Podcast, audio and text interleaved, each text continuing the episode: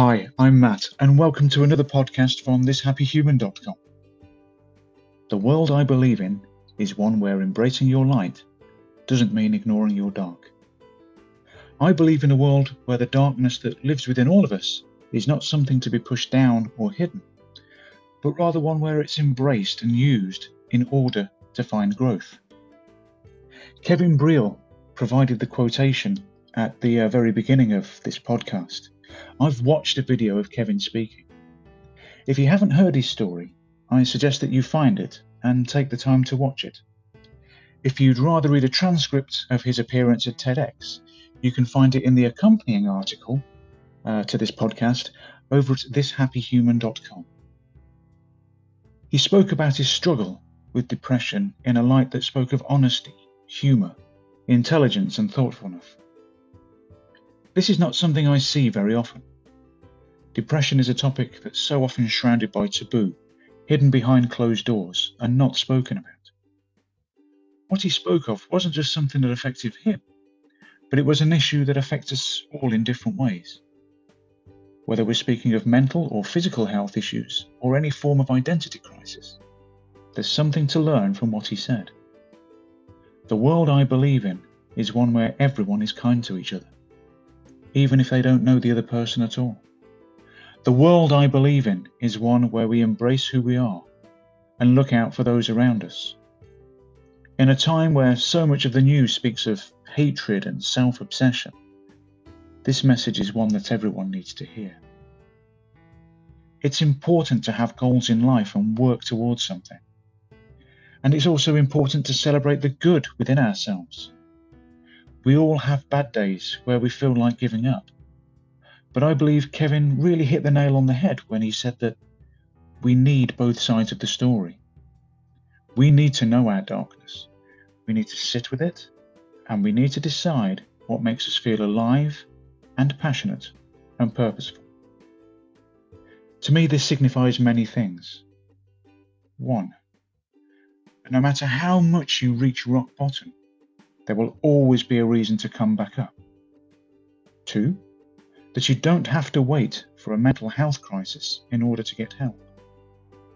Three, that it's okay to ask for help, and you should never be ashamed of doing so if you need support from someone outside of your situation. Four, darkness can be seen as something that something needs changing but that doesn't mean you need to be upset. It's nothing more than a sign for growth and development. 5. That it is important to look after ourselves, both physically and mentally. This doesn't just mean eating well or exercising, but taking time out of your day for yourself in order to relax the mind and the body. 6. Taking care of ourselves also includes knowing when we need support and asking What we do, we do because we love doing it. The world I believe in is one where the buzz doesn't wear off. And what makes us happy is also often what's good for us. This can be applied to anything and everything depending on our situation, whether it's work, education, hobbies, or interests, relationships. I believe in a world where we don't need to put on our happy masks every day. But we should be allowed to take time out if we need it. The people around us should know when something is wrong, and there should always be room for discussion about mental health. I believe the world can be a better place if it encourages the good in everyone, rather than looking for something to talk about when there's bad. This is not just true of mental health, but general conversation as well. I would love to see the world being brought together by positivity and kindness instead of self interests and negativity. We've all had bad times, and we've all had great times. It's our uniqueness that makes us who we are. I believe everyone should be able to embrace their light, but make efforts in understanding their darkness as well. The message that Kevin brought was a very important one, and while not new, it is something that people need to hear more often.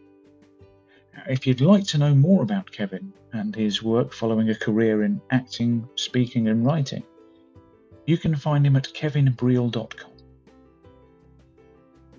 I've had some very dark and depressing times in my life. Several years ago, my life was a mess. I was constantly trying to balance work commitments with an addiction to alcohol. The turmoil within my mind was a huge burden. I was looking for a way out. I was in a state of mind that was very close to me taking my own life. I knew that I needed to work so that I could placate the roaring, overwhelming need to drink. A lack of confidence in my abilities, coupled with thinking that I was an imposter in my job role, was weighing, weighing very heavily on my mental health. I was trying to distract myself from the raging thoughts wreaking havoc inside my head. Why was I so tormented? I didn't know how to protect my boundaries, and I didn't know how to deal with the irresistible urge to poison my body, mind, and soul with booze. I thought I could handle everything in my own way. My methods of self care were terrible at best and downright dangerous at worst. One morning, I made an appointment to see my family doctor. I received help and some cognitive behavioural therapy. My mindset changed, slightly. I found that my needs could be met if I asked for help. The CBT didn't stop me drinking, and that continued for another 10 years. I have buried my pride on several occasions since then. The most important one happened in the summer of 2020. I'd stopped drinking, but I couldn't figure out how to stay stopped. Every day was a constant mental exercise in trying to convince myself that I was okay. I was in a dangerous place. I was only one short walk away from buying booze again. I sought help for my addiction to alcohol. I searched for how to stop drinking and I found it in the rooms of Alcoholics Anonymous. I'm now almost two years sober. Not only do I have the strength to overcome the urges and the desires to drink, I also don't feel weighed down by the mental obsession about where I'm going to find my next drink. Life still has its ups and downs. They're normal.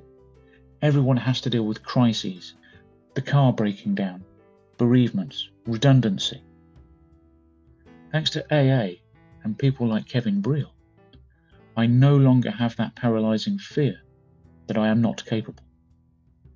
I no longer have the overwhelming mindset of doom that existed even when things were going well in relationships and at work. To overcome my darkness, I first had to understand it and embrace it.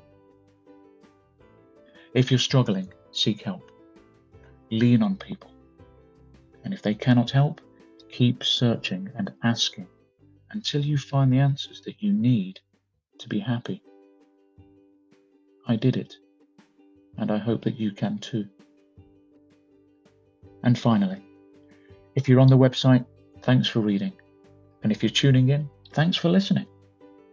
Remember to follow This Happy Human on Twitter, subscribe to the blog and to the podcast, and leave comments. I'd love to know what you think. All the best.